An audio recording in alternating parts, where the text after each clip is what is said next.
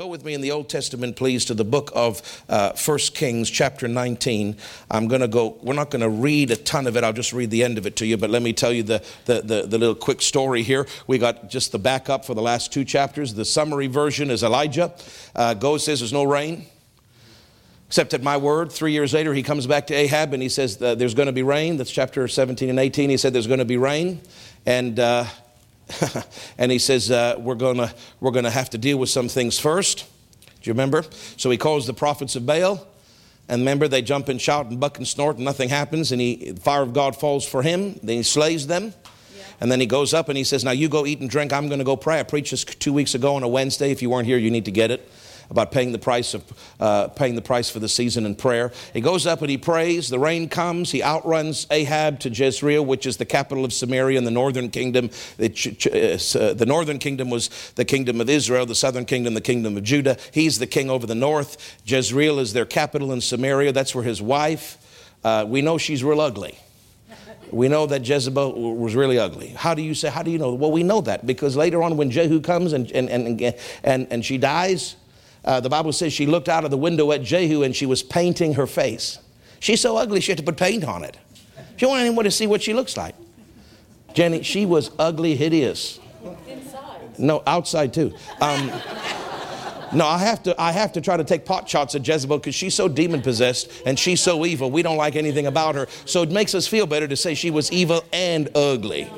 Because I don't think anybody ugly needs to put paint on your face. What are you trying to hide? You're trying to hide your ugliness, what you're trying to hide. Anyway, that's not my message today. That would be pretty weak if that's why you came to church. But anyway, so we see that we know that she's ugly, even though you don't agree, Reverend Dan. But I believe she was ugly. Anyway, that's not the point. The point is she's evil. And he's just come from 400 prophets, plus a whole nation that God turned their hearts because of the fire. Then he's killed 400 prophets because they were an abomination to God. I mean, this is a man of power. He's just interceded. The rain has come, and he's run faster than a horse and chariot. Supernaturally, by the power of God, like Superman. He comes in. I mean, this is the moment of climax, glory. Wow, look at what God's done. And one ugly, old, demonized woman scares the life out of him. It shows the power of darkness that was in Jezebel's life, that one lady could make the prophet of power become jelly. And she says, I'm going to kill you. She said, if I don't have your head on a platter by the same time tomorrow, God do so to me. In other words, if you don't die, I'll kill myself kind of attitude. I'm going to get you. And he runs with his servant, and they run for their life. Now, God didn't tell them to run. There's nothing in the Bible that indicated God wanted them to run, but sometimes people just get afraid. And we know that Elijah was a man tempted as we are because in the book of James, James uses Elijah as an example. And he says, as Elijah was a man of like passion, so are we. In other words, Elijah was a powerful man of God, but Elijah was also afraid. Elijah didn't do everything right. And James is trying to say, but his prayers were powerful. What he's trying to say is, we're human. We make mistakes. But your prayers can affect change. That's what James is saying. And he uses Elijah as an example there in the book of James. But Elijah is so afraid he runs. Then he tells his servant to stay put. And he goes off on his own into the wilderness. He gets so depressed, so low, that he falls down under the juniper tree and says, I just want to die. God, kill me. I mean, that's a pretty low place where you're asking God to kill you. It didn't say he was going to kill himself. He just gave up of life. So this great prophet, because of a woman, a demonized woman, is wants to die. And he keeps going, and the angel comes, gives him food and water twice, and then he says, go 40 days. And so he goes 40 days in that strength, and he gets to the Mount of God, and he's in the cave, and I won't read it all to you, but basically God asks him, why are you here? When God asks you why you're somewhere, that's an indication that that's not where you should be. Because if you're in the perfect will of God, God's not going to say, it's like God saying to me, why are you pastoring Promise of Life Church? That would indicate I'm not supposed to be pastoring Promise of Life Church. Right? Or like he said to me last week, why is Taylor on your staff? I mean, that's an indicator to me that maybe Taylor shouldn't be on the staff. Yeah. Why is Greg on your board? That's an indication to me, Brother Taylor. So when God asks you why you're here, you better check because God already knows why you're there. He's asking you in a way that should make you nervous. And he answers God, and it's basically a long whine. I'm the only one left. There's nobody but me. Everybody's bowed their knee to Baal. They're trying to kill me. I'm the last one. That's a whine. I want you to understand something. God doesn't like whiners. That's why the children of Israel, the gripers, got the vipers. They griped and they whined, and the snakes came in. Remember David Horton? When he didn't pastor very long because he's not called to be a pastor. He'd fail because he's so different. He's called to be a traveling minister. Some traveling ministers will destroy a church if they try to pastor. But for the short time he did pastor, you know what his logo was? It wasn't a nice logo like people have on their pulpits, the logo of the church. He had the word wine with a big circle and a red X through it. And that was his logo. Stop whining. Well, as you can see, he didn't succeed in pastoring for very long. And then he had to go on the road again. But God doesn't like whiners. And so when Elijah is whining, I'm the last one, they're trying to kill me, my life is... God says to him, I'm giving you the field, very quick synopsis. He says, go out of the cave, go up to the top of the mountain. And he does. And then God does three massive demonstrations. There's a massive fire. There's a massive wind. And there's an earthquake. And God's not in any of them. He authored them, but he wasn't using them. Do you understand? Then there's a still small voice that comes to Elijah. And then he goes back. In other words, what God is communicating through that experience is all the blustering and all this and that. You know, I can do all that stuff. But the way I'm going to save you from that ugly, evil woman who paints her face, I'm going to save you with a still small voice. I can keep you safe. She can come after you as long as she wants. You just killed 400 prophets. What's wrong with you? She can threaten you as long as she wants, as much as she wants. You've got me. I'll protect you. Don't you be afraid. That's what he was saying to him in that experience. So in this big thing that has just happened, he goes back into the cave. And God asks him a second time, why are you here? Now, God already asked the first time, which he shouldn't have had to ask. He's already answered with a whine, which displeased God. God's now demonstrated himself to him and given him his answer. I will protect you with a still small voice from all that would come against you. Trust me. Now he's giving him a chance to redeem himself. He says again, why are you here? And instead of being smart, Elijah, as a man likened unto us with like passions and weaknesses, gives the exact same word for word answer as the first answer. Oh, but they're killing me. I'm the last one. They seek my life. There's nobody else but me. Everybody's disgraced you. The same answer. He already answered once wrong. When God just demonstrates himself and then asks you the same question, don't answer the same way. Don't you know that's the wrong answer? This is God we're talking about, not your high school teacher. That's right. This is not the government calling to ask about your tax situation. This is God Almighty that is talking to him. When he asks you the first time and you answer wrong and he shows you that he's displeased and he asks you again to give you another chance, don't answer the same way. Amen. But he did. Answered the same thing he said before. And what happened is when you provoke God, you're going to pay a price for it. And really what happened is he lost his anointing at that moment. People don't realize that because there were still demonstrations of God that continued in the life of Elijah after this experience, but not the way you think. Right. The anointing to be the main prophet passed from him at that moment. Yeah. So pick it up with me if you would, please. In the book of First Kings chapter 19 and... I'll read you the wine. And he said, I have been very zealous for the Lord God of hosts, because the children of Israel have forsaken thy covenant, thrown down thine altar, slain thy prophets with the sword. And I, even I only am left, and they seek my life to take it away. Boo, hoo, hoo. Get over it. He's already answered God wrong. God's already corrected him. He's answered God wrong a second time. Verse 14 is the second response. Now watch what God does. And the Lord said unto him, go. God didn't give him another chance, Taylor. Go. Return thy way to the wilderness of Damascus, and when thou comest, anoint Hazael to be king over Syria, and Jehu the son of Nimshi thou shalt anoint to be king over Israel, and Elisha the son of Shaphat thou shalt anoint to be prophet in thy room. That means in your place. In other words, you've just lost your prophet's office. You're going to anoint him now instead of you. And then, by the way, after the wine, I'm the only one left. God just corrects him a little bit in verse 18, and he says, and yes, by the way, I've got 7,000 in Israel that have not bowed their knee. Yeah. You don't think you're the only one, son. Yeah. I got lots of people that I can use.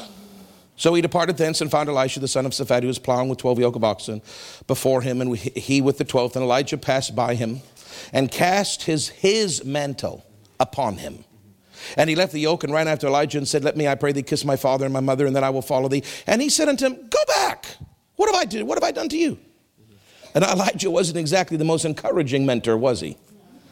He didn't say, oh, yes, son, go ahead. I'll be waiting for you here. He just said, what have I done to you? What are you talking about? Get out of here. Do whatever you want. I don't care. That's the spirit of it. He did encourage him, but then again he returned back, and he took a yoke of oxen, soothed them, boiled their flesh and instruments of the oxen, gave it to the people, and they did eat, and they arose and went. He arose and went after Elijah and ministered unto him. And that word ministered is the Hebrew word sharath, and it means to attend as a menial servant and to wait upon. Later we read that he poured water over the hands of Elijah. That means he was getting his breakfast, lunch, and dinner. He was making fires. He was making their camp. He was washing his clothes.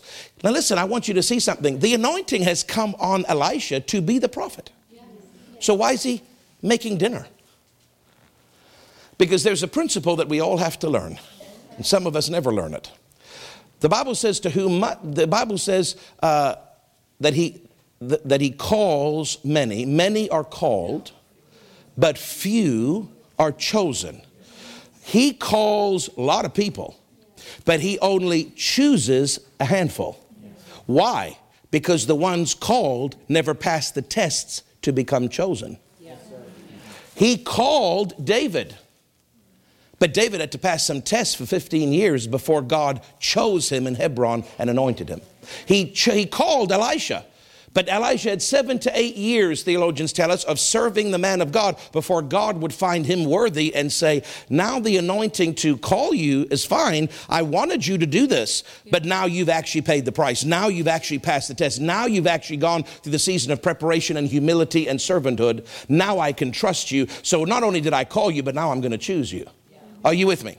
So I'm going to talk to you from my heart a little bit this morning. The Lord started dealing with me on August the 2nd of this year. Early in the morning. Now we're already October the 4th, so it's been a couple months ago. All year long, I've known that this is an important year. We've been talking about it last year, the year before, that this is a year of takeoff, that this is a year we were going to step into that anointing. We were going to pick up that mantle. I didn't really know what that meant. I don't know how it looked. All I know is that that's what God said, so my job was to talk about it. That's what he's talking about to me.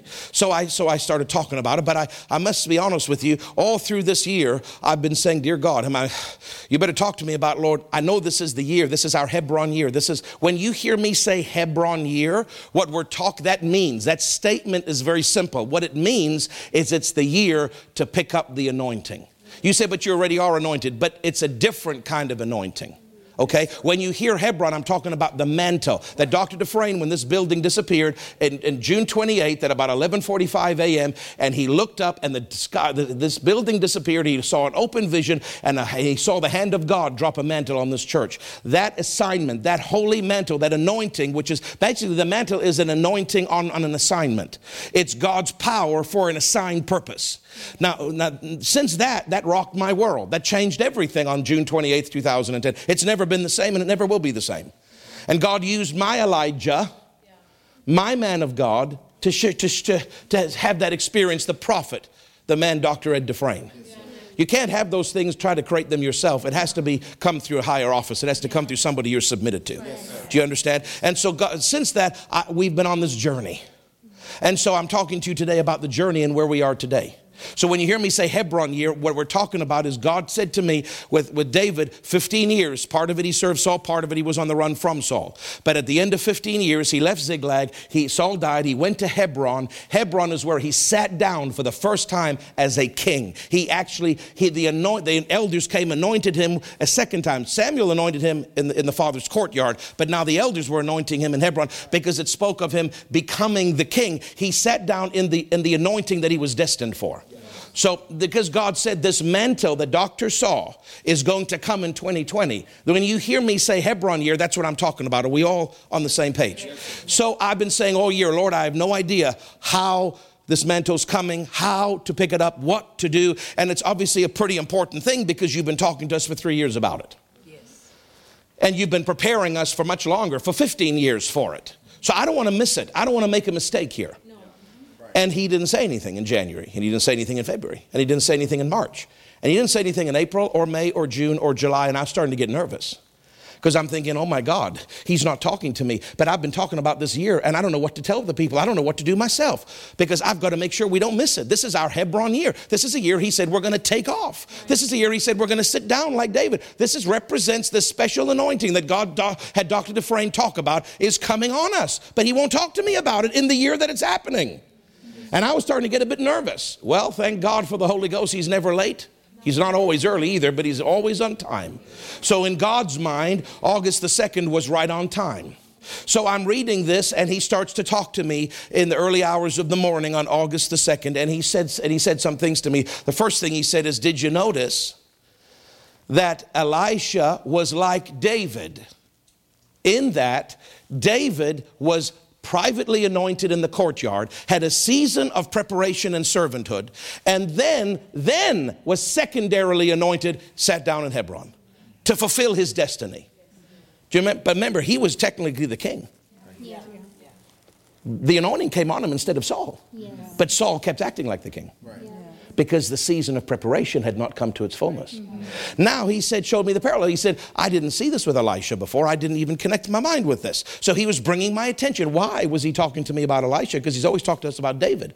He's talking to us Elisha because David is a macrocosm for the entire bigger picture. David is the 15 years. It's the 7.5 years of Hebron. And it's the years of Jerusalem, which speaks of the last day great revival. He's used David as a big picture symbol in my life. But Elisha, he brought Elisha to me this year on August 2nd because the story of Elisha, in this case, there's a parallel with our church and with me. And Elisha is very specific about the years leading up to 2020 and 2020 and the years after 2020. It's more of a microcosm within the macro. Do you understand? So he was drawing my attention to the parallel of David and Elisha because he needs to talk to me about Elisha. And that's what I'm sharing with you today. So he said, did you notice David was anointed? But there was a season that anointing didn't really work for him. And then all of a sudden he sits down in Hebron and it starts. Yeah. Then he said, did you notice Elisha was anointed? He was the prophet.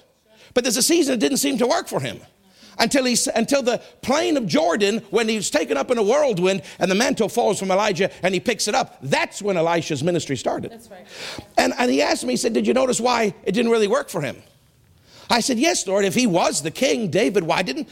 How come Saul kept doing that? And if he was the prophet, why did Elijah keep doing that? Because the season of preparation and servanthood had not come to its fullness. Right. So this is what he said to me. He said the first anointing that came on David and that came on Elisha, that's what God said to me. He said it was the separation anointing. Meaning God was separating David's life. He was marking him. He was saying, well, we could call it the calling anointing. He was saying, I call you. This is what I want you to do. This is my plan for you. He separated him by that anointing. This is my purpose for your future. But now it's completely up to David if he positions himself faithfully during that season. Because if he doesn't, many are called. Right. Yeah. Many have the calling anointing, but very few get the chosen anointing. Yeah. He had to be faithful, and he had to be patient, and he had to be humble, and he had to obey God through many years of testing, many years of pride-sucking, pride-swallowing decisions, and keeping a right heart even towards Saul, who hated him, and not killing him when he could have. Do you remember? He had all that season until when? Hebron, the anointing came on him, but the first anointing was to mark and separate him for what God wanted. The second anointing was God saying, it starts today. It was a manifesting anointing. That anointing in Hebron started what he was set apart for, but could not walk in. Are you listening? Elisha had the same thing. That's what God was showing me. There was a separation anointing when Elijah threw the coat on him while he was plowing. He was marked by God. He was set apart by God. This is what I've called you to do. But it was completely up to Elisha whether he'd actually walk in it. Because for 8 years he had to serve, he had to be humble, he had to be faithful, he had to pass tests. It was not up to God whether he was actually chosen. It was only up to God whether he was called. Are you listening to me? God called sovereignly, but it's up to the individual called if they will position themselves by obedience to ever position themselves for God's chosen anointing to come on them.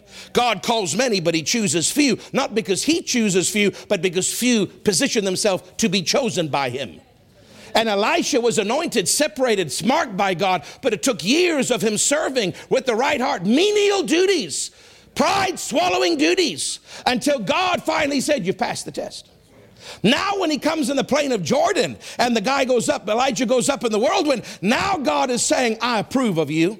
You were anointed and marked and separated, but I've watched you and you've done right. Now here's the anointing to actually do what I've called you to do. Are you with me? Yes. So the Lord said to me, son, the same parallel is in your life and the life of this ministry. There was a separation anointing that came on you. But unlike these two men, the separation anointing came on me twice. It only came on them once. There was a duality in the separation anointing or the marking anointing or the calling anointing. One did 2004. God did it particularly because it marked a 15-year beginning. He had to do it because that 15 years was coming up to 2019. And that 15-year parallel with David, God wanted that intact because 2020 is a new year for us. So that happened in Peru with Dr. Dufresne. He didn't know me. I didn't know him. But God was still separate. He was marking. He was separating me saying, I got something for you, son. But for 6 years, from 2004 to 2010, I had to position myself because I was going to get out of the will of God and go to Peru. So after all that time, working as an associate pastor, repositioning myself, changing a lot of things, I finally got in line. I got rightly positioned. See, he marked me, but it took me 6 years to get in the right place. Yeah. Then in 2010, the roof disappeared and that anointing came. Yeah. Listen to me. That mantle that Dr. Dufresne saw in 2010 did not come on us for us to execute the mantle.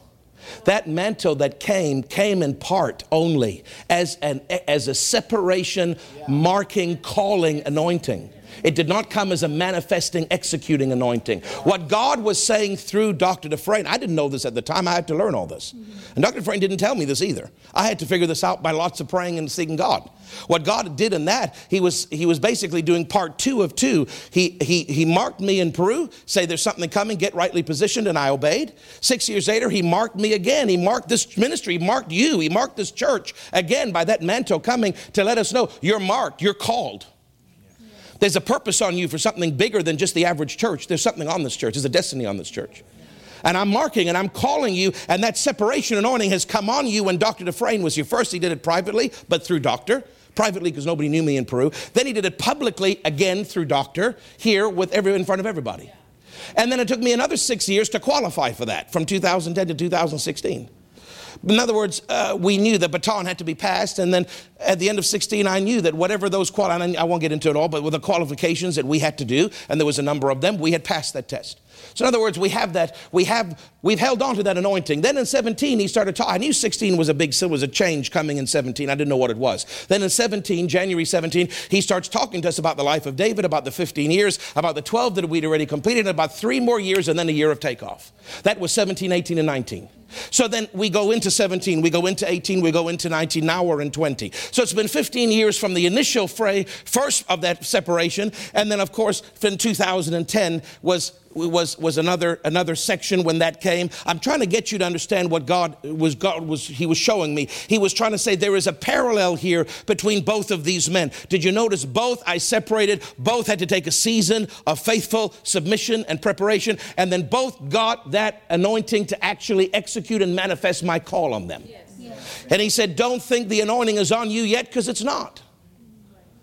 Are you listening to me? Yes. You see me anointed to preach. That's not the anointing I'm talking about. Yes. You see me anointed to pray for the sick. That's not the anointing I'm talking about. I'm under the anointing from that perspective, have been since I started preaching 30 years ago. I'm not talking about that simple, basic anointing to preach and teach and pray for the sick or to be a pastor. I'm talking about something completely different.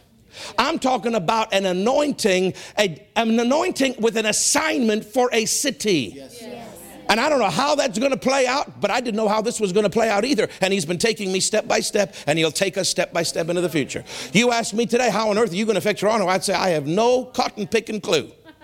But all I know is that one day at a time, one revelation at a time, and not try to figure everything out, because I can't figure it out. All I know is that when I say I don't have the anointing yet, I'm not talking about the general anointing to preach. I'm talking about this mantle. It's different. Yes. It's different. So he was showing me on August the 2nd, it came, the separation, the mark on you and on your ministry came in two times, both by Dr. 2004 and 2010. But that mantle has not come on you fully yet, because you've had to go through a season like they did.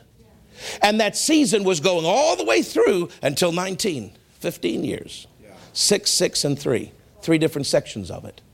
And I told you last year and the year before, 2020 is going to be a big year.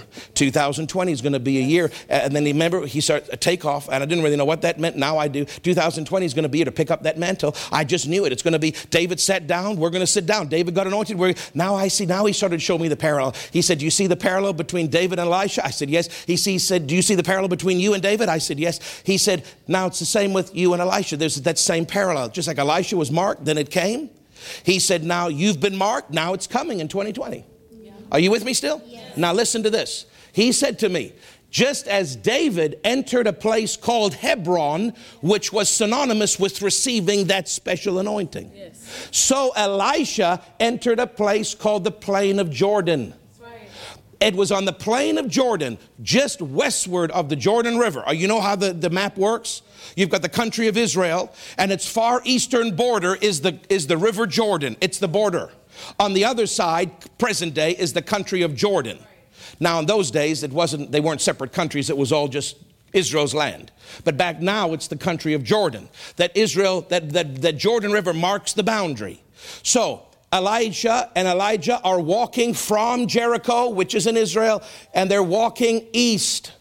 They go now down through the Jordan, up through the Jordan River, and they keep walking east. What in present day, they're walking into the country of Jordan. Israel's at their back. You understand? They're going eastward. In that place, which is a physical place called the plain of Jordan. It's just nothing. It's like a little desert, a little mini desert. In that place called the plain of Jordan is where the chariot of fire came and the whirlwind tornado came and took Elijah to heaven. That's where the mantle fell. That's where he picked up the mantle. And that's where he received, like David in Hebron, the special anointing to fulfill his ministry. He had been anointed for years, but he had to pay a price. Like David, like us. So the Lord started, he said, all of that was to say this. He was trying to say, son, just as David entered Hebron to receive his anointing for ministry, so Elisha entered the plain to receive his anointing for ministry. And you have entered into 2020, which has been called the season of Hebron, to receive your mantle that Dr. Dufresne saw. I said, I understand all that, Lord. He said, so therefore 2020 for you is Hebron. I said, yes. And he said, 2020 is also the plain of Jordan, because it's a parallel. Do you understand? So he said, I'm going to show you through the life of Elisha a parallel for your ministry and life in the year 2020. So you understand. Remember, I've been asking him for 7 months and 2 days. Lord, what does this year hold? Lord, what does this year hold? Lord, I don't want to miss something. Show me what this year holds. You said this is an important year, but you're not talking to me about this year. So he's answering my prayer. He's saying, I'm going to show you what 2020 means. Yes. But not through the life of David, through the life of Elisha, because there's a parallel. Yeah. Just as he entered the plain, you've entered the plain. The plain is the place of picking up the mantle. It was for Elisha, and it is for you. Are you ready? Yes. So he started talking to me about Elisha. Can I share with you what he said to me, so you understand the backstory and you understand where we're going with this? You sure you're okay? You're not too bored? No. Hopefully you're not bored at all, because it's not boring. If you are bored, then I need to help you with the laying on of the fivefold ministry right here. So I'm now poised, Taylor. I'm ready. I understand. Now, everything I've just shared with you, he downloaded in about 90 seconds to me. But it takes that long to try to explain it to you. But it took me 90 seconds to get what he was saying about this Elisha-David connection, okay? So then I said, Lord, I'm ready. What do you want to show me? There's something about Elisha, about this year. Now, I'm on the plain of Jordan right now, so what's going on here? How do I handle 2020 skillfully? so that I pick up what you asked me to pick up, what Doctor saw. He saw the beginnings of it, but now we're seeing the fullness of it. And he said these words to me. Are you ready? Did you notice that Elisha entered the plain, the place to receive the anointing, the plain of Jordan, for his own ministry, which was his Hebron year, representative of his Hebron year? Did you notice that before he entered that plain, there were three distinct locations that he had to go to first? Bethel, Jericho, and Jordan. So likewise, I have taken you through three seasons before your Hebron year. They are a direct parallel. What I spoke to you about those three seasons match exactly the three locations for Elisha. So he's not even talking to me about 2020 yet. He's talking to me about the lead up of 2020. Yeah. See, God does things in order. So I said, Lord, are you kidding me? Yeah, I didn't know that. I would have never thought that. It didn't even cross my mind until he said it to me. But see, look at the mastery of God. Here we are doing stuff for 3 years, 17, 18, and 19, and it's all already, he already knows scripture for it. Yeah. Didn't tell me about it. Waits till we're past that season and then brings me up to speed. Yeah, amen. He said to me, what did I tell you to call 2017? I said, Lord, you told me it was a year of speaking. Yeah. Mm-hmm. He said, and what does Bethel mean? Bethel was the first place he went. Mm-hmm. If you study Bethel in the Bible, the name Bethel means house of God. But if you study what happened in Bethel, it was a place of revelation or speaking. In Genesis 13, God revealed and spoke to Abraham in Bethel. In Genesis 28, God spoke and revealed to Jacob in Bethel. Yeah. And both men multiple times went back to Bethel to seek God for his voice. Yeah. Bethel represents a place where God reveals or speaks. Bethel was the first of three locations that Elisha went to with his spiritual father. Yeah. Bethel, the year 2017, was the first year in our journey toward our plain of Hebron. Yeah, that's right. Amen. I didn't know it back then, but he had said, he didn't show me this till August 2nd. But if you remember, I kept saying to you as a congregation, this is the year God is saying some stuff. Yeah. The next year was a year, remember 2018, our second stop on the journey? God said to me, tell the people this is the year I start some things. And he started Africa. He started the IPM ministry in Israel. He started the South Asian thing. He started a lot of things. It was a year of starting. Well, now he goes down to the second stop on his journey called Jericho. Do you know what Jericho represents and stands for? It's a place of beginnings. It's the place of start. Because when they came out of the land of Israel, when they came out of the wilderness, what's the first place that God took them to in their conquest? Jericho. Jericho was the first. It was the beginning. It was the start. It was a place of start. It was a place of beginning for the children of Israel. The first place was Jericho that they went to. Amen. And what did God say to us? You see the parallel here? I'm not trying to make this up. God said this to me because I didn't even know it existed. He's trying to show me my hand, son, has been leading you without you even knowing it. Amen. Even though you've been telling the people, year of starting, year of speaking, year of starting, year of settling, you don't even know fully what that meant. But I'm telling you now what it meant so that you'll be up to speed. In the first year, I said some things like he went to Bethel. In the second year, I started some things like he went to Jericho. And the third year, what did he say to me? He said, tell the people this is a year of settling. Yeah. You all still with me? Yes. A year of saying, a year of starting, a year of settling. 3 years, 17, 18, 19, leading up to the year of takeoff, which is this year. Look at the parallel. What did Elisha do? He went through Bethel. He went through a place of God saying. He went through Jericho, a place of God starting. He went through Jordan, a place of God settling, on his way to the plain where he got his anointing, which was his year of Hebron. Amen. You couldn't make that up. You couldn't make that up. I'm telling you couldn't make that up. So let me talk to you for a few minutes before we go on about what the plain of Jordan represents, about what Jordan represents, because it's very important and it's very powerful. And if you don't understand Jordan, then you won't understand the rest. Remember when the Israelites left the 40 years and they came and they were coming in before they even got to Jericho? They were just leaving the wilderness. What did they have to do? They had to go through Jordan in order to get to the promised land. Are you with me? Now when they went, what happened? They put their feet on in the banks and the water stood up. Do you remember that? And they went through on dry land. Jordan represents, technically, theologically, it represents a place of separation, but it also represents a place of confirmation or validation, what we could call a place of establishing or settling. That's why he said it's a year of settling, because it matches perfectly. What happened in Jordan? When they went through Jordan and God separated the waters, what it means is, listen, are you with me? The separation of waters always symbolizes a separation of seasons. Yeah. Yes. What God was saying is, as the waters separate, so the years of the 40 years of wilderness is over and the years of promised land have begun. It was a new season for them. It was a year, it was an act of separation, and it was a way of God saying, I'm validating, I'm confirming you. You have come out of one, and I've got my blessing on you to go into another. It was a year where he validated, he showed them this is a demarcation line, something new is about to come. That's what Jordan represented for the children of Israel. Even when the whole country came out, remember of Pharaoh's land, Egypt, what did God do? They come up to the Red Sea, God separated the waters. And what happened? They went through, and God was saying, this is a demarcation line, nation of Israel. The 400 years are over. Amen. And the promised land is ahead. He separated the waters and he separated the seasons. And they went through on dry land, and they would have gone in, except they griped. They didn't go to David Horton's church. They would have learned about whining.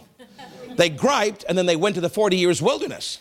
400 years they went through water. Now 40 years of the wilderness they go through a river with waters as separation. Are you seeing how God thinks? He's very symbolic.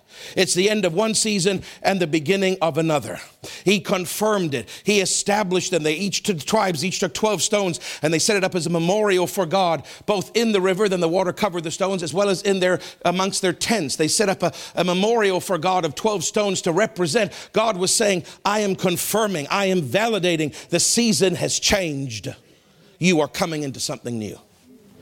I said, give me a New Testament scripture about Jordan. I'd like one from the New Testament, Lord, from about this, not just what the Old Testament did. And he said, look at your Savior. And I started thinking about Jesus. Jesus lived his whole life, 30 years. Why did he pick 30 years? Have you ever asked yourself that? Because according to Mosaic law, a man could not be a rabbi until they're 30 years old. It wasn't him just choosing 30. It was the law of Moses that dictated a rabbi cannot be a rabbi until he's 30. So Jesus spent all that time preparing, training. He was going through his season of submission and humility. Was he not? Working, making tables and chairs instead of raising the dead, because that was not his time. See, the anointing separated him, really, at birth. The anointing also separated him at 12 years old, because everybody acknowledged something's on this kid. Yeah, that's true. Yeah. Even the teachers of the law. See, that was the separation anointing. Yeah. At his birth and at 12 years old. Yeah. Separating. Now he goes 18 years of a preparation season until finally he goes now to get the anointing to minister. Where did he get it? In the wilderness. What did he have to do before he went into the wilderness? Had to go through Jordan. He comes to Jordan. The waters don't separate like we see, like that. But by his baptism, it was a separation. When you get baptized, what are you saying? I am dead to my old life, and I raise up to a new life in Christ. That's why we get baptized. Jesus was doing that, but he had nothing to repent of. But what he was saying is, I have the old 30 years of preparation season is over. And I come now to newness of my call, my purpose, and my ministry under God. He came up out of that water, and it was the water. He separated the waters with his baptism. Do you see me? You understand what I'm saying? He separated it. Hope you see the mastery of God's symbolism in all this. He separated the waters. There was a demarcation line. Yes, sir. And God was saying, the old is gone, and you come now to your purpose on the earth. See, Jordan is very, and now what else did God do? God confirmed by them putting 12 stones there. He confirmed that they had gone through the season and that his blessing was on them. Well, the same thing happened with Jesus. Do you remember how God confirmed it? He comes up out of the water, and there's an audible voice for everyone present to hear. This is my beloved Son, in whom I am well pleased. What, if that's not a confirmation, what is? God was saying to him, I'm pleased with you. I'm confirming you. Amen. I'm establishing you. I'm settling it once and for all that this old season is over and you're about to enter into what I've made you for. Jesus, go forth and get that anointing.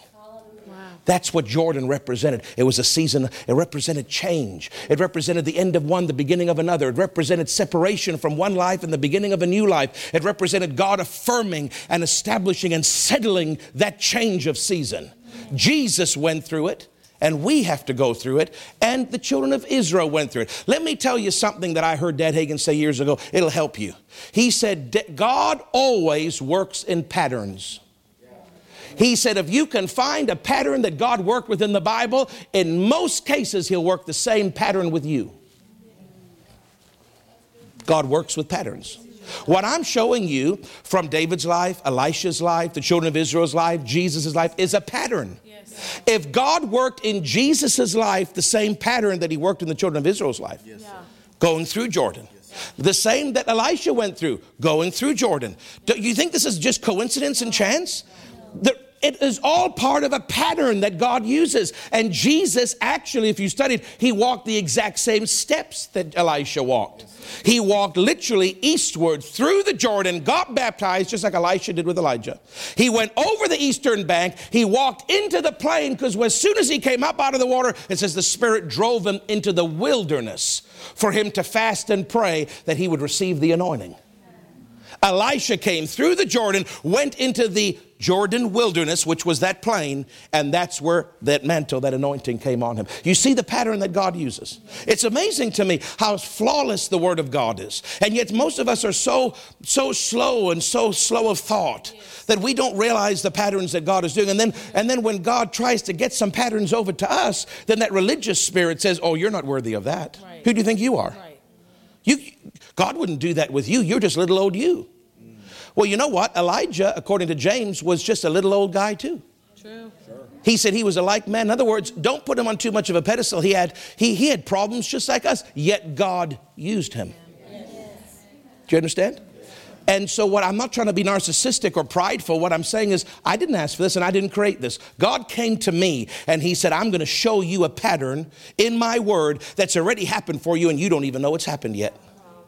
Maybe it's good that he showed me afterward. Maybe it's good that I didn't know it beforehand. Maybe it's good that it happened without my knowledge these 3 years and these 3 seasons, and I didn't even know that it was in the Bible. So that I couldn't claim like I'm trying to apply something to me that I shouldn't try to apply. He came to me afterward on August the 2nd this year and said, there's been a beautiful parallel, son. It's been the exact same as Elisha. Praise God. Hallelujah. God spoke from heaven and said, I'm pleased with you. So remember now, can I say one more thing about Jordan, then I'll move on? Remember that Elisha is with his father, Elijah. Remember, they go through Jordan and Elijah, the father, demonstrates power. He smashes it with his mantle and the waters part. Right? It's a confirmation that the season has changed and they go through. Let's look at the parallel with Jesus. Jesus goes through the Jordan and his father, not his spiritual father, his actual father, displays power by speaking audibly for all to hear and by having a dove come down and rest upon him. That was a demonstration of the Father's confirming power of Jesus's change of season from the old to the new. Just like the spiritual father, Elijah, had power demonstrated as Elisha went through the waters and they split as a confirming evidence that this old season is over and a new season begins. Do you see the parallel there? It's beautiful. Elisha's with his father and Jesus is with his father, both through the Jordan, both the change of season, and both with a confirming power displayed. Amen. My God. So the Lord started showing me this about Bethel, Jericho, and Jordan. And what is Jordan? A time of settling, establishing, validating, separating. What did I say in 2019? By the Spirit, because I didn't know this, it's a year of settling. Yes. It's a year of establishment. It's a year of confirmation. And that's exactly, we have gone on 3 steps in our journey. I don't know if you're excited about it, but I'm excited about it. Nothing makes me more thrilled, Dan, than to know that we were in the perfect will of God, even though sometimes I doubted it. Amen. Because he didn't give me all this then. I was going on faith. He would say, it's a year of speaking. Tell the people that. Okay. It's a year of starting. Tell the people that. Okay. It's a year of settling. Tell the people that. Okay. If he had given me this, I would have been much more confident. But he didn't. I just had to do it by faith. Amen. Guys, it's a year of speaking, starting, and settling. And I have no idea why, but that's what God said. Yes, and we saw a measure of it happen in the natural. And I said, now next year, 2020 is going to be a year of takeoff. It's going to be a year of getting the anointing. No clue about the plain of Jordan. Never seen it that way before in my life. So the Lord said to me, I want to show you these things so that you understand what has led you up to this year. Right.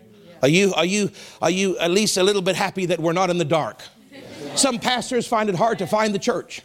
And then they can't find their box of all their sermons, and then they don't know which one to pick for a Sunday morning. I'm just so grateful that we're not like that. We're in the know, and we're in the perfect will of God, and God's revealing it. Even when I doubted it, I was there, and I didn't even know I was right.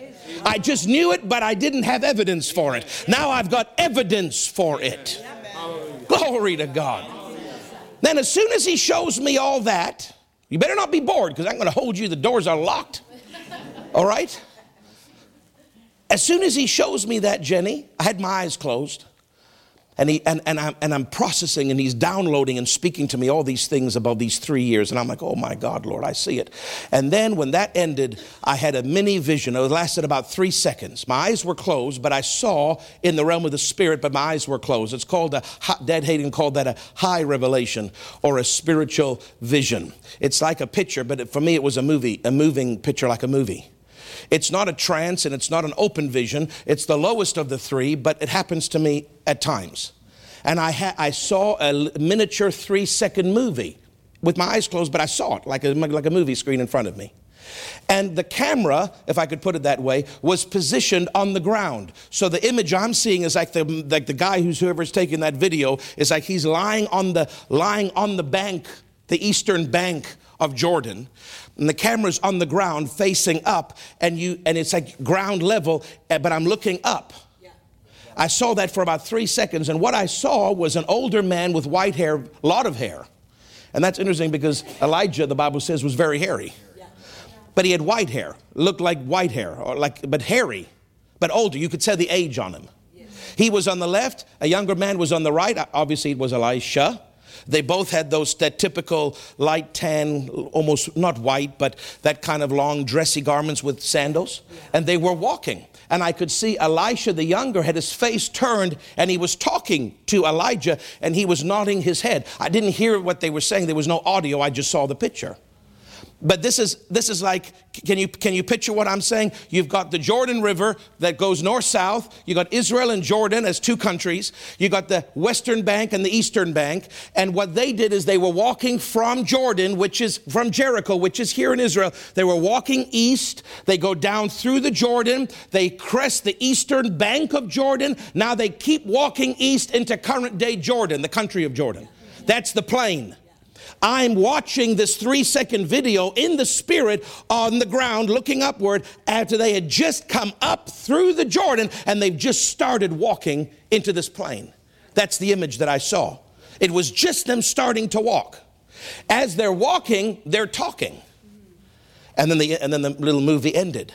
And the Lord said to me, just as David entered Hebron to receive his anointing, and Elisha entered the plain to receive his anointing, so you have entered 2020 to receive your anointing. Amen. Now listen, he said, I'm going to show you is the plain of Jordan represents for us 2020, because the Jordan River represented 19.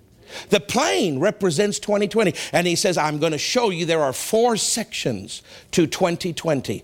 And 2 have happened and 2 have yet to happen. And I want you to be skillful so you don't miss anything. And then he took me to the word. So can you go to 2 Kings now? 2 Kings chapter 2. I guess you were right. You were correct, those of you that rebuked me and said, Pastor, you talk too slow. You need to talk very fast now. So I thank you that I listened to your wisdom and we're doing good, and it's only 2:48 and I'm almost done. Praise God. So thank you for telling me to talk faster. I'm so grateful that you did. Now, 2 Kings, stop it, Taylor. 2 Kings chapter 2 and verse 1, and it came to pass when the Lord would take up Elijah into heaven by a whirlwind, that Elijah went with Elisha from Gilgal, and now you go down verse 2. I'm not going to read it all, but they go to Bethel, they go to Jericho, and they go to Jordan. One thing I want to bring out, every time they get to one of these places, the very encouraging mentor looks at the mentoree and says, why don't you just stay here? I don't need you to come with me. Right? No encouragement. No encouragement. Just stay here. And every time Elisha looks back and says, as the Lord liveth and as thy soul liveth, I shall not leave thee. Why did that have to happen? It was important that the younger verbalized his commitment. And in 17, there was opportunities to quit, and I verbalized to God and to the congregation my commitment. And in 18, the same, and in 19, the same. Because the devil trying to get you out of the plan of God. He doesn't want you to get to the plane and get the mantle. He wants to abort it before you get there. And he tried to discourage Elisha.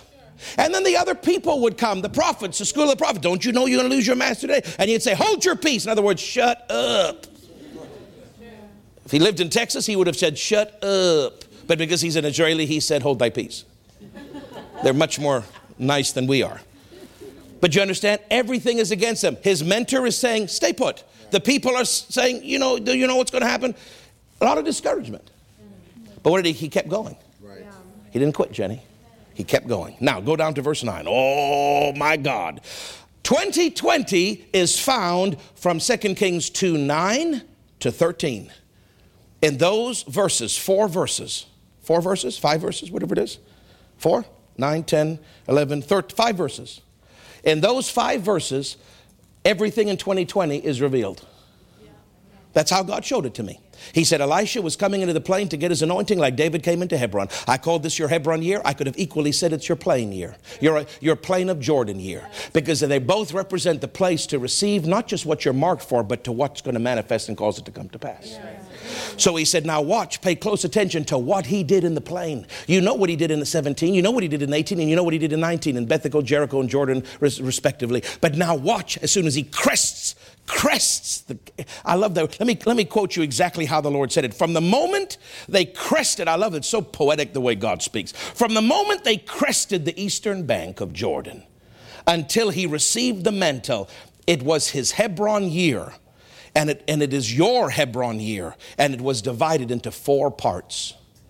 He said, now look at what happened the moment they crested the bank until the moment he picked it up. Read in my word and you'll see that is your year of 2020. You're following the symbolism. Yes. So we read now in verse 9. They've just gone through Jordan, and it came to pass when they were gone over. They've just crested the eastern bank.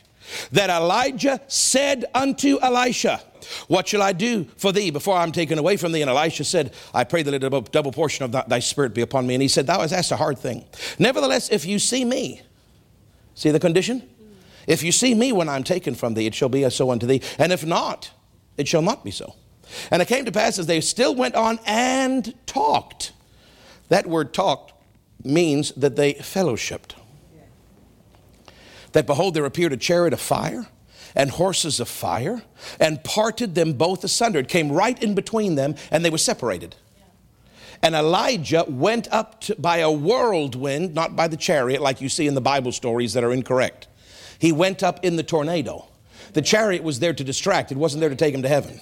Okay? And Elisha saw it.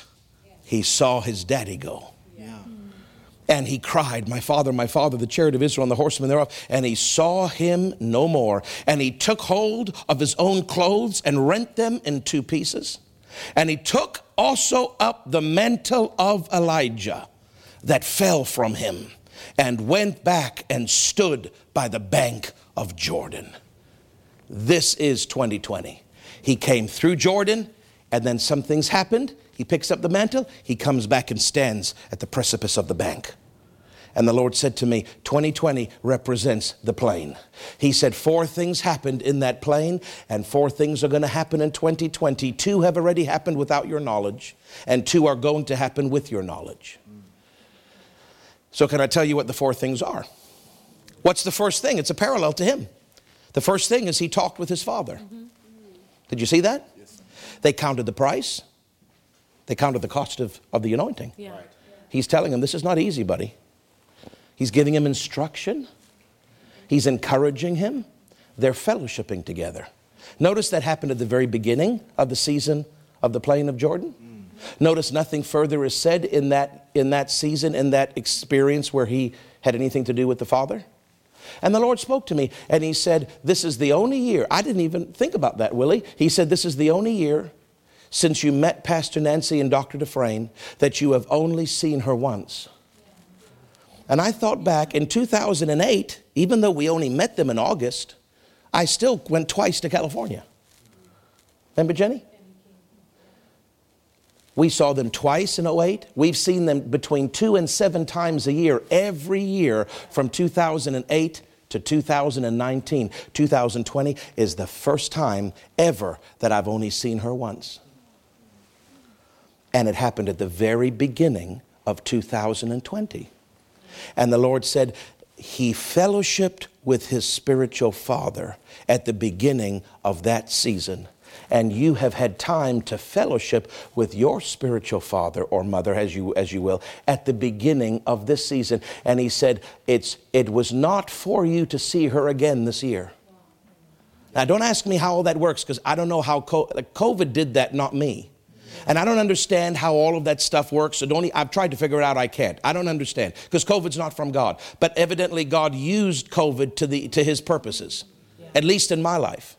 And he said, just as the beginning of the season of the plain of Jericho started with him fellowshipping with his spiritual parent, so the beginning of the season of 2020 started with you fellowshipping with your parent, and you haven't seen her since.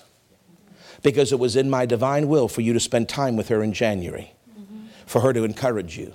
Amen. Now, can I tell you this that you don't know? Most people don't know. When we were there, out of all the years we've been at all her services, twice a year, every year from 2009 onward, We've always had some kind of fellowship with her, been invited to her, but never once, ever, not one time, has she ever had us sit with her at her personal table for every single meal. This year in January 2020 was the first time that she had me sit beside her at her table every single meal and talk to me every single meal, to the point that Jenny and I thought, I hope the other ministers aren't like thinking that we've tried to manipulate this or that we've tried to pay her off or something, or bribe her, or give her a bribery basket or something, because I didn't ask for that and I didn't know she's never done that before. She may never do it again. And I said, Lord, why are you having me sit here so much? I love it, but why? There's other ministers that want her time. The Lord said, she needs to encourage you. I've ordained this. I knew it. I knew that God had specifically worked something. I don't know how to explain it, but that was very important. I didn't know why. I didn't know why. But I knew that his hand was on us to be at that table, and I didn't know why until August the 2nd. He said, I authored that because I needed you to be around your Elijah because of what was coming. Right. Amen. I'm telling you, there's things that God arranges that we don't even realize what's happening. Yes. So the first season, what he did is he fellowship talked. There was a bunch of stuff that was accomplished by that, and the same thing at the beginning of the year for us. We haven't seen her since, and we're not going to see her now until next year. But look at that parallel. Then the second thing he said to me is there was a major, he used the word major, there was a major distraction. Can you imagine seeing a chariot made of fire and horses made of fire? And they come right at you, because the Bible said it separated them. So he literally went that side and Elijah literally went that side, and they went right between them. Can you imagine the distraction of the wonder of the marvel of chariot and horses of fire?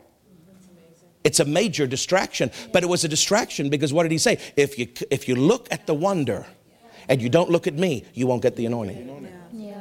Look at me, son. Don't look at the wonder. Look at me. And Elisha passed the test. Can you imagine how much his desire would have been to look at the wonder of a chariot made of fire and a horse made of fire? I mean, horses are cool just when they look like brown. Can you imagine how cool they would look in a fire? Everything in him wanted to avert his gaze. But he said, I will hold my fast course. I will hold my eye. And the word of the Lord came to me, and he said, son, there has also been a major distraction in this year that has tried to pull your gaze. He said it was called COVID-19. And he said, now he didn't author it, but he said that distraction, I don't understand how all this works. I know that didn't come from him. But I'm telling you, for this, it was used in this parallel. I can't explain it, but I'm just telling you what he said to me. He said, now listen, you don't know me because you're not me. But during that 3 months, you know how lonely I was? You know how tiring it was to come in here with nobody saying amen? And I don't even know if anybody's even listening. And I'm trying to get under the anointing and looking at a camera, and I don't know if there's one person at the end of that camera or nobody. But I just kept saying to the Lord, I didn't know it was a test. He didn't reveal it to me on purpose, Willie, because he wanted to see what I'd do. And even today, right now, October the 4th, there are churches closed in Toronto. And pastors have taken the excuse for whatever nonsense reason they have. Well, this and the people and I. But they've used it as an excuse to not fulfill the will of God for their churches.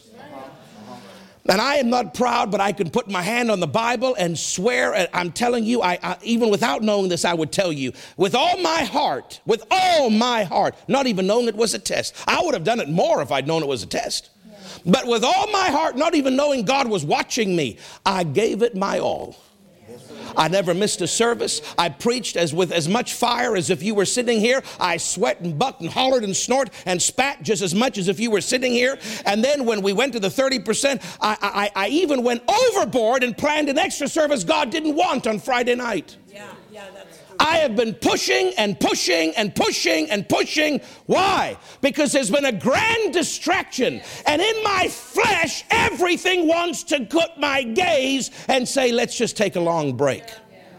But I have said, no, I will keep my eyes on Jesus. I will keep my eyes on Pastor Nancy. I will keep my eyes on the vision. I will keep my eyes on my calling, and I will push forward. And I didn't know that God was watching me, Mary Chris. I had no idea it was a test. I'm so grateful I passed it. And he said to me, the first part of the year was fellowship with your spiritual parent. The second part of the year was a great distraction. And the Lord said, if you had not handled COVID the way you did, you would not have the mantle. Now, I know some of you find that hard to fathom because I find that hard to fathom. After 15 years, you're telling me I could have missed something like that? I could have aborted something? Absolutely. Mm-hmm. After 8 years of Elisha serving the man of God, it all came down to one moment. If you don't watch me, you will not get it. Wow. You'd think, well, God, what about all the other years? God didn't care about the other years. He cared about that moment. The other years led up to that moment. It was so important to God that Elisha kept his eye on the prize. And I had no idea it was this important to God. I had no idea I would have lost something so precious if I had done what the other pastors I know in this city have done. But I'm telling you, people may hate me for saying that or what. I really don't give it. I really don't care. I've got over all that nonsense. I'm used to everybody hating me. You want to hate me? Just bring it. There's somebody that hates me more standing in the line in front of you. Don't worry about it. Everything's fine. All I know is that God said that to me. He said it was a year of distraction, yes. A season of distraction, but you passed the test. Amen. Thank God I passed the test. You see how important it was that we didn't quit, that we didn't take long breaks. Amen. Yes. God don't want COVID dictating the vision of his church. He wants the Spirit dictating the vision of his church. And the Spirit, every moment he had, he said to me, charge forward, Craig, move forward, run faster, don't you quit, add services, do what you need to do, don't move, don't slow down, go faster. That's the Spirit of God. I yielded. I didn't have to, but I yielded. Thank God I did. It was a test that I passed without even knowing I was in a test. Amen. Now you ready for the third season? He said the third season is represented by him tearing his garment. What does that mean? I said, Lord, what does that mean? He said when he tore his garment, his clothing, represented my way of doing things, myself, my flesh, my life, my ideas. And what he was saying is, I don't want me. I break me. I rip apart my flesh, my selfish desires, my ideas, my ambition, and my thinking that I've got what it takes. I don't got nothing. If I don't have you, I have nothing. So everything that's me, I break it. And I say, give me you. That's what it represents. Amen. And he said to me, the ripping of the garment represented the dying to flesh. Are you ready? I'm winding up now. So I said, Lord, now whenever God says that, Dan, I start getting nervous. But I knew in my heart, if the second test was that big, that long, and that important, I think the third test is going to be equally big and long and important, but I don't know what it is. Yeah. And now I know it's a dying to flesh, but I don't know how to do that.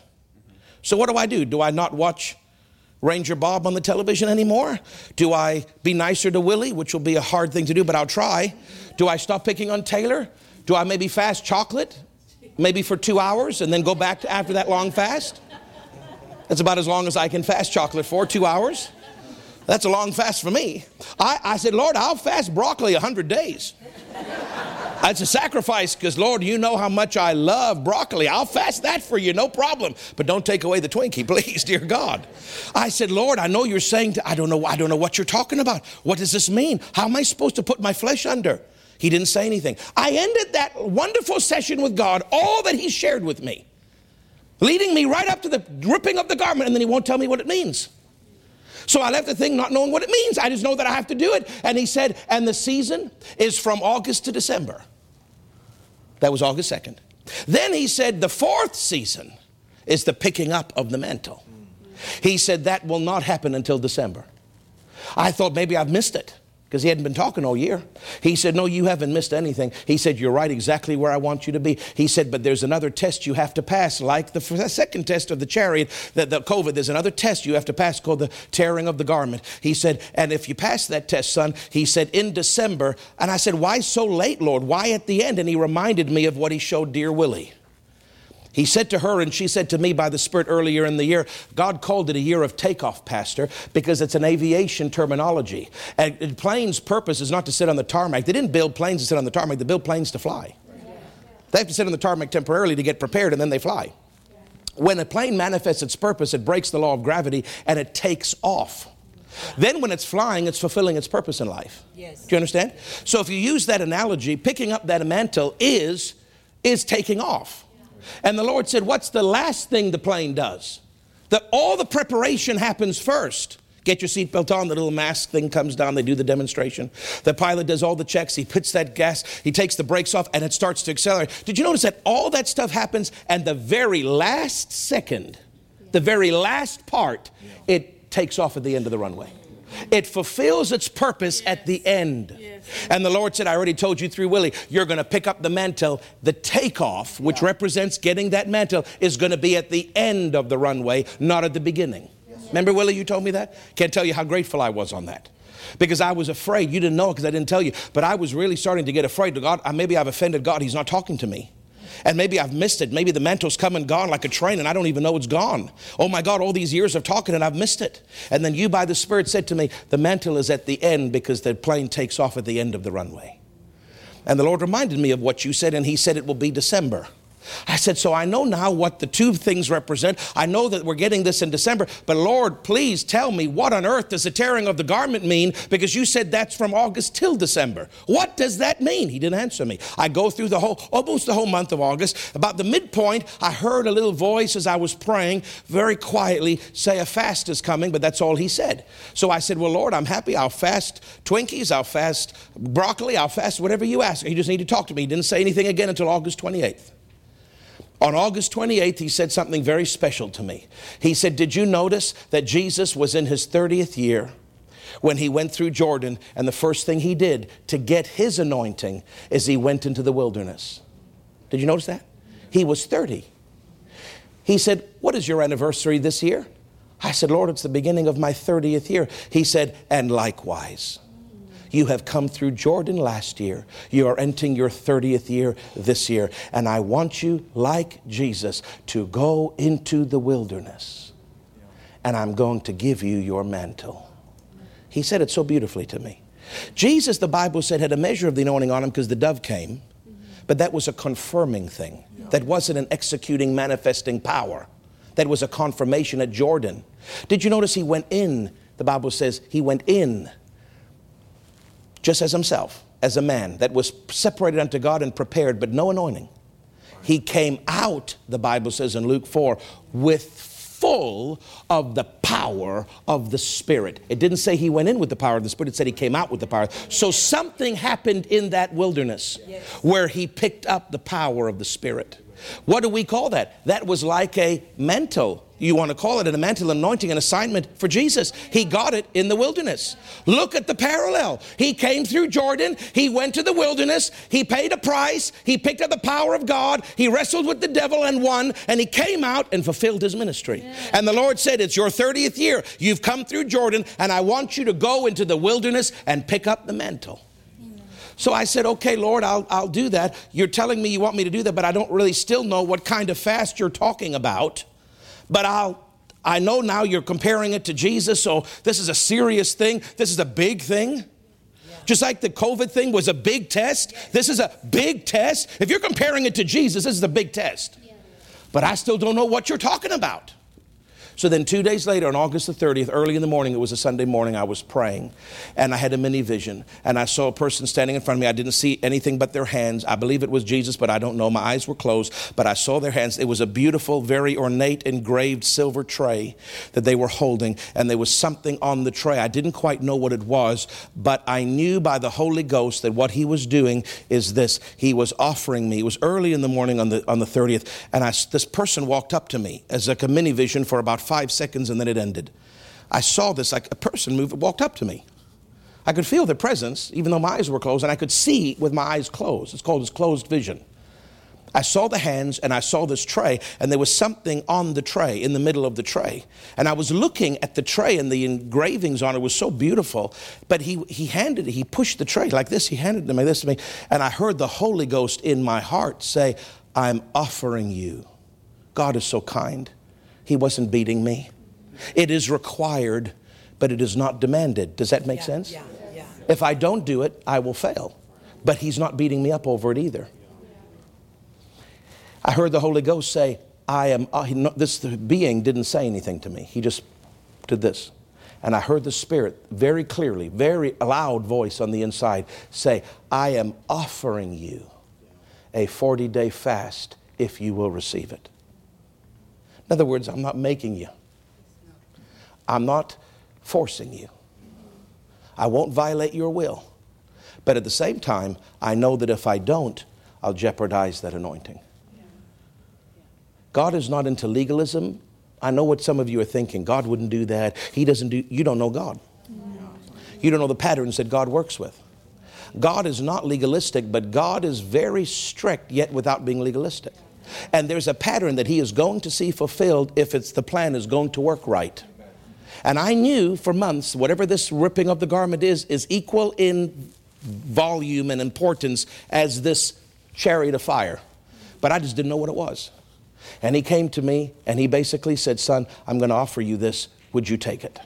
And I was crying. I mean, I was crying because first of all, the way he said it was so precious and so beautiful, that made me cry. He was so kind as he asked me. But then I was crying because I knew what it represented. And then fear hit me. And I started literally, I was crying heavy. And I said, God, Lord, I have to. I remember I kind of started to stutter. I said, Lord, yes, I'll do whatever you ask me to do. The answer is yes. So that's on record. But I said, God, I don't know how I'm going to do it. I don't know how I'm going to do it. Africa almost killed me. I don't know how I'm going to do it. Remember, I fasted 3 days last year. I said, I don't know how I'm going to do it. I started getting afraid because that's a big thing he's asking of me. It's a very large thing physically, but I know it's something so spiritually important to God. And he basically, after all of that, I kept praying. He dealt with me a little bit more about some other things. And he was basically saying to me, son, I want you to go into the wilderness. This is your Jordan plain. This is your ripping of the garment. This is Jesus going through the Jordan, this is your wilderness. This is your ripping of the garment. This is the dying to the flesh I was talking to you about. I want you to die to your flesh. I want you to crucify your flesh. I want you to die to self and all your interests and all your desires and all your ambition. I want you to go and lay before me. And I want you to get everything out of you that's not me. And I want you to do it. And I know it's extreme and I know it's long, but I'm asking you if you'll do this because it's required. In other words, the price is so heavy, but the precious mantle is so precious, it requires a heavier price. I don't know how to explain that to you. And I accepted it. I accepted it by faith. But I felt afraid. And immediately his kindness kicked in. And he said two things to me. He said, first of all, do you remember when you were younger, when I first met Jenny, you tried to do a 40-day fast? I said, yes, and I did. God didn't tell me to do it. I just did it because David Hogan did it. And David Hogan said, you all should do it. So I said, yes, sir, and I did it. But God didn't tell me to do it. And I utterly failed. I put myself in jeopardy health-wise. Then I had to quit halfway through and go on soups. It just was a mess because God never authored it. Right. And he said, do you remember you tried to do this years ago? I said, yes, Lord, I do. He said, you failed because I never told you to do it. He said, but I'm asking you to do this. And then he said these words, and there will be a sustaining anointing that will come upon you. I've never heard him say it that way before. A sustaining anointing will come upon you physically to handle the pressure of that. And then he said this to me. He said, in Africa, when you did it for 3 days, he said, you were weak, were you not? I said, yes. He said, you were cold, were you not? Because when I don't eat, I get very cold. I said, yes. That's why I took like 4 showers a day, literally. Just not because I just needed to heat my body core up because there was no food. He said, you were weak and cold. He said, but was there one pang of hunger? I had to pause and think for a second. I said, my God, Lord, there wasn't. Right now, if I don't have breakfast by 12, 1 o'clock, I get nausеous, I get dizzy. That's just my physiology, my physical body. I can't handle not having my blood sugar drops too low. And I get physical pain, like it's painful. I don't know if you're like that, but I'm like that. So when I realized for that 3 days of nothing but water, there was not one pang of hunger. And I didn't even realize that until God brought it to my attention. He said, as it was in Africa, because I told you to do that. Right. He said, it shall be for this fast. You will not have one pang of hunger in 40 days. Now, you don't have to believe that, but that's what he told me. Yeah, I know. Because he authored it. And his anointing sustains me. Yes, sir. And I said, then what do I do? Is there anything I do? He said, look at my word. I read what Jesus said when he answered the devil on the first temptation. He said, thou shalt not live, man shall not live by bread alone, but by every word that proceeds from the mouth of God. I've never seen that word every before. And the Lord said to me, every word sustained him. He said, I want you to read the Bible cover to cover and study it in 40 days. He said, don't listen to it on a thing. I want your eyes and your ears to read it and study cover to cover every word that's been written for 40 days. And he said, the Spirit, remember Jesus said, I have food that you know not of? Right. Yeah.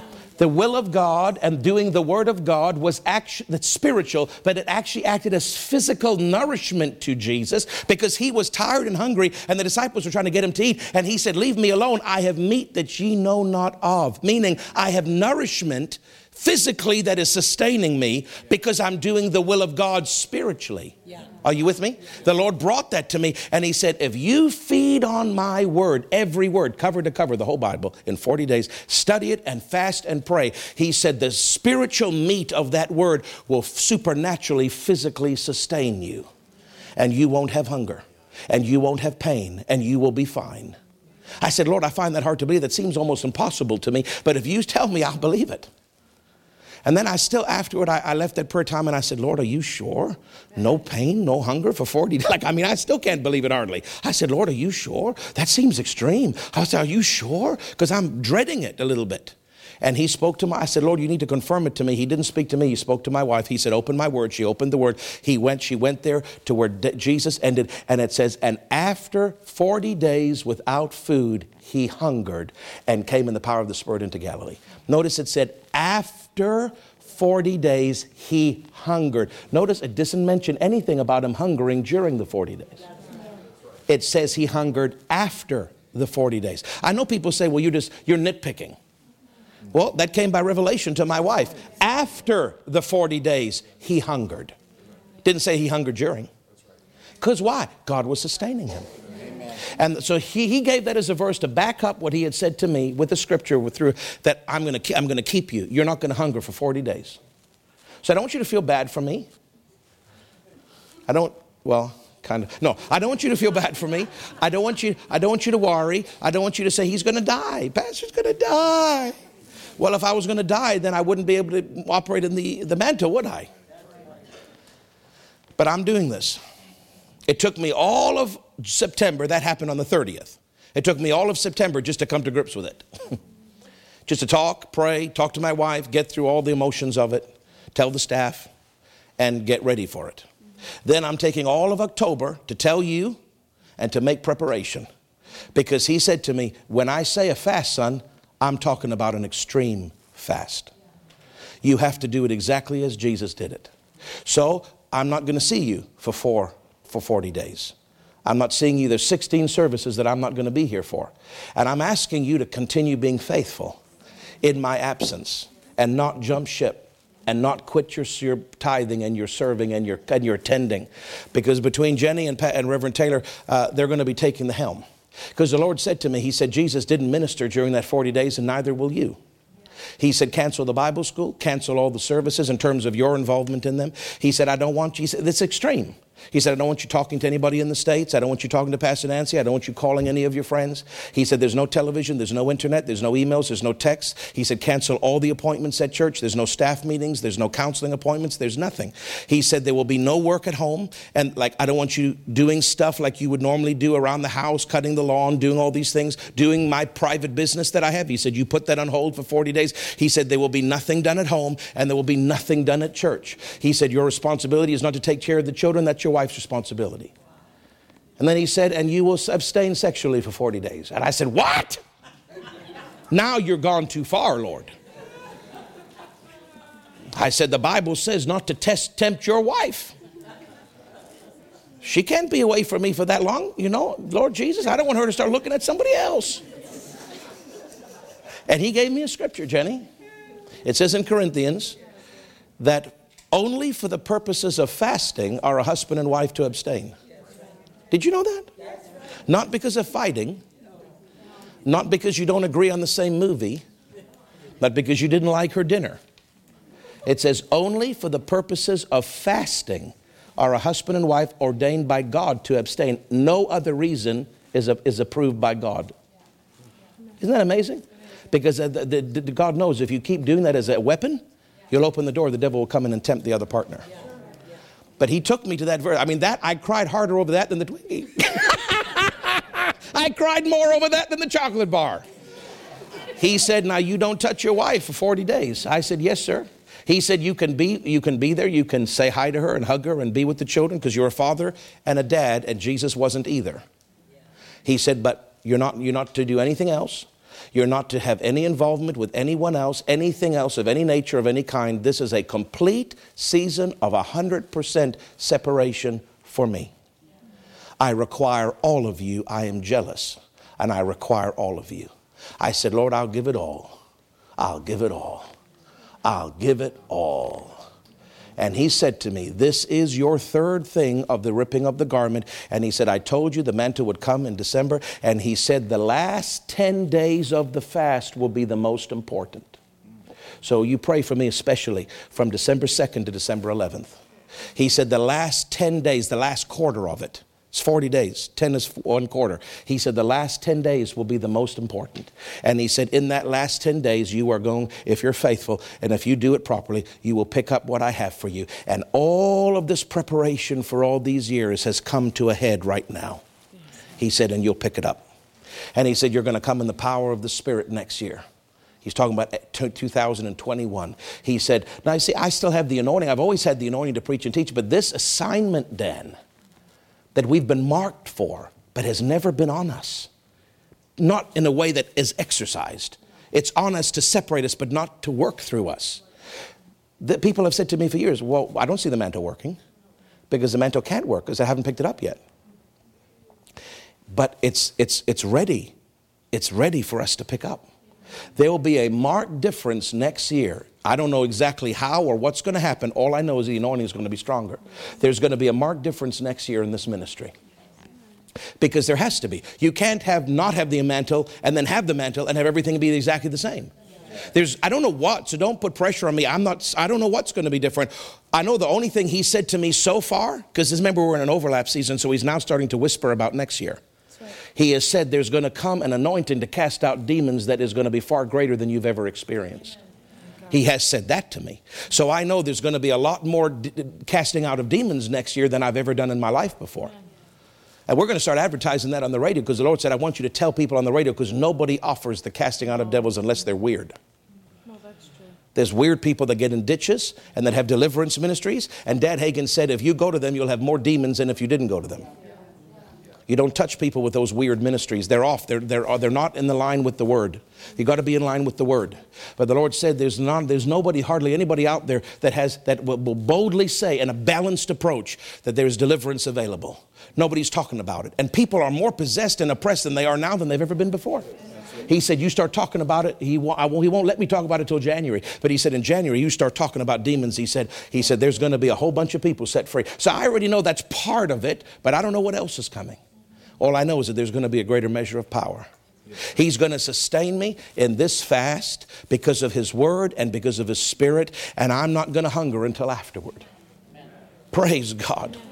Now I'm asking you, it's 3:24. Remember, we go till 3:30, so I'm okay. Now I'm asking you to please pray.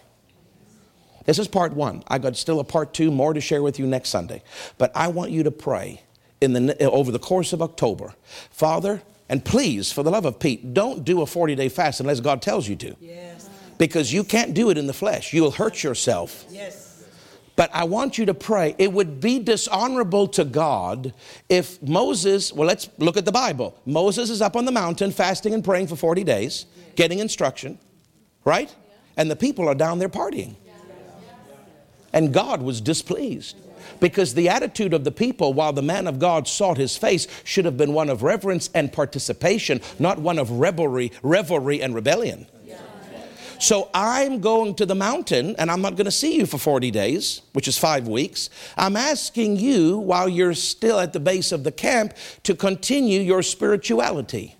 To not take a spiritual holiday and begin to go into revelry and nonsense and I won't tithe and I won't show up and pastor's not here anyway. He doesn't know what's going on. Let me just do whatever I want. Cast off restraint. Not only shouldn't you do that, but let's just take it a step up. Why don't you participate a little bit with me with whatever God's telling you to do? If I'm fasting, why don't you fast a little bit?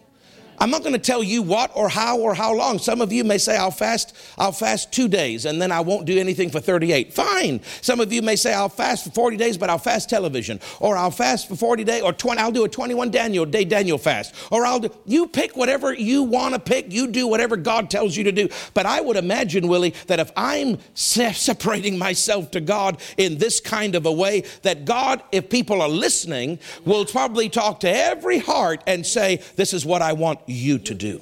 You do this. Don't try to imitate the person beside you or the person in front of you, and don't try to imitate your pastor. You're not him and you're not them. I'm asking you to do this. And while he's doing that, you do this, so that the whole congregation, out of unity and honor and one accord, do something similar to what I'm doing during this 40 days, so that you can pick up what God's got for you, so that you can show Him, Father, I'm worthy of that mantle to come on me. I want to be used by you in the future in a greater dimension, like Pastor Craig does. Speak to me, use me. I'll separate myself. I'll do what you've asked Him to do, but I'll do it in my way. Would you all consider praying about that? Because I believe that God has something very special for all of us. All of us. You have jobs. You're not like me. I don't have to do anything. I get to rest and wait on God. Jesus wasn't building a house in the wilderness. He wasn't doing people's taxes. He wasn't plowing a field. When you fast, you have to take care of your body because you've got no strength going in, and you've got to be very careful physically that you don't exert yourself or you can hurt yourself. So I have to be careful what I'm doing, and that's why God's being strict with me. You don't do anything. I don't want you having any physical exertion, because you need to focus spiritually, but your body can't handle physical exertion naturally. But you have jobs. You have to do physical exertion. God takes that into consideration when He asks you to fast. So just be led by the Spirit. Praise God. And I didn't say this to the first service, but I'll end with this. And then he kind of whispered, sometimes God's humorous to me. He's funny. He has a humorous side, believe me. But he kind of whispered to me and he said, didn't I tell Jesus to go to the wilderness? I said, yes. He said, haven't I given you a wilderness? Given me a wilderness? What are you talking about? He said, I gave you Oasis, son. Oh, my God. It dawned on me. Didn't even see that coming. He said, that's one of the reasons that I pushed you so quickly to get that property. I need you to have a place away from the smell of your wife's cooking, And dear God, she's a good cook, as you can amply see. He said, I need you to get away from that smell. I need you to get away from the children and all their demands, all their fighting, all their noise, all their homework, all their needs. I need you to have a place of solitude out in the middle of the bushes. So I went up there yesterday for the first time. We closed the deal on Friday. I went up and got the keys yesterday. I walked around the property. There was a loon. You know a loon, like on our loonie? Have you ever seen a loon? Oh, I haven't. But anyway, there was a loon that came right up real close to me. Whatever the noise they make. I dread a rock. I tried to knock that baby out. No, I didn't grab the rock. And I got the keys. It's our property. It's ours now. Praise God. But the Lord has had it. I'm not going to be there forever. I want to be with my family too. But I'll be up and back in a place to pray. Praise God. And we almost had a tragedy at the Oasis yesterday. Pastor Nancy wants to see pictures, so I had the tripod set up with my iPhone, and I was taking pictures of the trees. And I'm focused on the pictures of the trees, and I hear splash. And I turn and I scream, Oliver! Because he was with me. I don't know where he is, but I heard a splash. I ran down the dock. I don't know if you know anything about French bulldogs, but they're the only breed in the world that can't swim. They're divas. They're useless. They can't breathe in the heat. They can't swim in the water. Why are they in existence, I ask you? And I look, poor little guy, he's doing everything he can, and his nose is above the water when I saw him, and then he's sinking I can see him. He's sinking, and he's looking at me. And I jumped down, and I grabbed him, then I lost my grip, and he's paddling away from me. So I grabbed one, and I lost my grip because he's so slippery when he's wet, and then I almost went in myself. I finally grabbed him by the scruff of the neck, I finally got him, pulled him up out of the water, and he's coughing, and water's coming out of his little nose, and I pulled him up, and I said, what are you doing? You know not to get in the water. And he just looks at me and goes, and gives me a big lick. We almost lost them. So now we've gone on a website called Floaties for Frenchies. And they actually have special life preservers handmade for French bulldogs. We've ordered 5 of them. And so he's going to, when you see him up there, you'll see him. He'll be running around. But if it looks like he's got clothes on, that's his life preserver. Because at any moment he'll die. He goes in that water. We almost lost him, brother, but I got him by the scruff. And I pulled him out to glory. Hallelujah. Oasis is ready for me to pray. It's ready for you to rent when I'm done the praying. And we're going to have a great fall. I'm going to obey God. We're in the season of Hebron. We're in the plain of Jordan. We're in the wilderness. We're going to pay the price, and we're going to pick up that special anointing, and 2021 is going to be a brand new year. Father, bless these precious people. Thank you for their kind and long attention. I thank you that, Lord, I tried my best to explain it from my heart. I thank you for your anointing that helped them to catch it. I thank you that, Lord, they know now where we've come from, the 3 years leading up, what this year represents, what the 4 sections mean, and what we're about to enter, and they have a part to play in this season of the ripping of the garment as well. Show them what their part is. Let them do it with joy. Lord, I'm not dreading this. I'm joyful that I get the privilege. It was offered to me by the Master. I've taken your offer, and I do it with joy. And I can't wait, Lord. I'm not looking forward to the physical stuff, but Lord, I can't wait to honor you, to obey you, and to please you, and to get in the Spirit, and to seek your face, and to separate myself from the world, and to receive the fresh anointing that is waiting for me. I can't wait. And I thank you the people can't wait to do it with me. Whoa, we love you, Jesus. We love being in the perfect will of God. We're in the perfect will of God right now. We're not ahead, we're not behind, we're right where we should be today. I thank you that they run with me in Hebron. They run and they do their part in this ripping of the garment season. They've done their part in the chariot season. They were faithful, Father. They were faithful in live stream. They were faithful in person. They passed the test. I passed the test. Lord, I'm about to pass another one. Let them pass it with me. Amen. and we pick up the mantle together. In the mighty name of Jesus, I bless you, Father, and I praise you and I glorify you. It will all come to pass. Everybody said, amen and amen.